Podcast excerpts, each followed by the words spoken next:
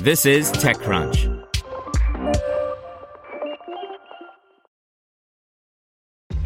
This episode is brought to you by ShipStation. You know, some things take a lot of work, like sending little robots to far off distant planets. And just as that's challenging, so too is running a successful e commerce business, especially when there's so much to do. So I want to introduce you all to ShipStation. Now, I love using ShipStation because of its easy to use dashboard, which makes managing orders and printing labels a breeze and super smooth. Oh, and the customer service is just out of this world. It's exactly what you need to help grow your business. Sign up for your free 60-day trial at shipstation.com slash technews. That's shipstation.com slash technews. Presented by the Salvation Army. This Christmas, you're invited to join our fight for the hungry, the homeless, and the hopeless. To give, ask your smart speaker to make a donation to the Salvation Army or visit salvationarmyusa.org to donate. Cocoon's social app for close friends gets VC backing to chase Path's dream. By Lucas Matney. You may have heard the pitch before.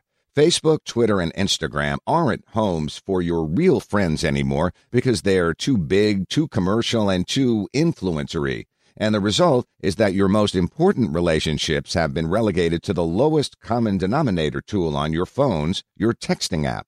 Cocoon, a startup from a couple of ex Facebook employees that went through YC earlier this year, is hoping to create the dedicated software that you use for that most important group chat in your life.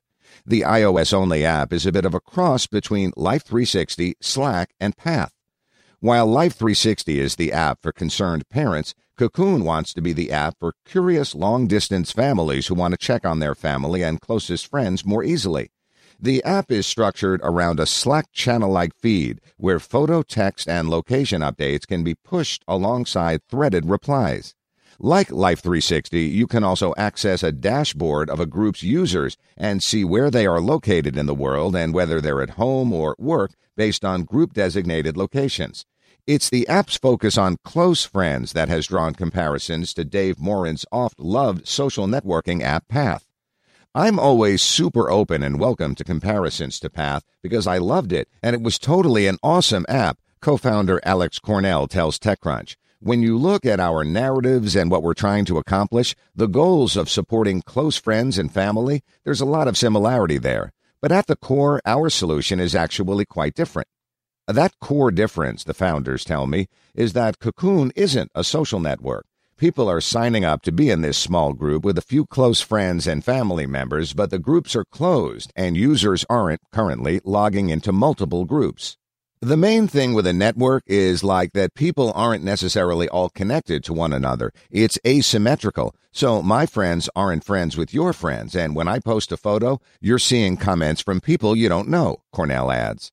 There are some clean parallels to other consumer apps, but the biggest competitor to Cocoon is what goes down in the small groups you have in iMessage or any of your other chat apps. Cocoon wants to be a properly interfaced social network inside a group chat, where everything is for the group's benefit only. A lot is still in flux just one day after launch, and the founders are hoping they can learn more about what people want from the app from its earliest users. Like Path, the startup has a noble goal, but a social app with dramatically lessened network effects certainly seems like it might have some sustainability issues. The app is currently free, but the founders say they won't be selling any user data or surfacing ads, hoping to add in a subscription pricing model to sustain the business.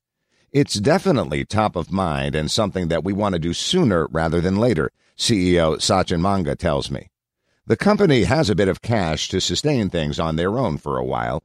Cocoon wrapped up a $3 million seed round in May, led by Lerer Hippeau with Y Combinator, Susa Ventures, Norwest Venture Partners, Advancit Capital, Foundation Capital, iNovia, Shrug Capital, and SV Angel also participating. Want to learn how you can make smarter decisions with your money? Well, I've got the podcast for you. I'm Sean Pyles, and I host NerdWallet's Smart Money Podcast. Our show features our team of nerds, personal finance experts in credit cards, banking, investing, and more.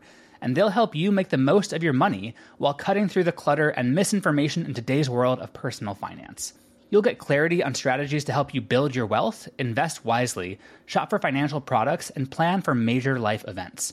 Listen to NerdWallet's Smart Money Podcast wherever you get your podcasts.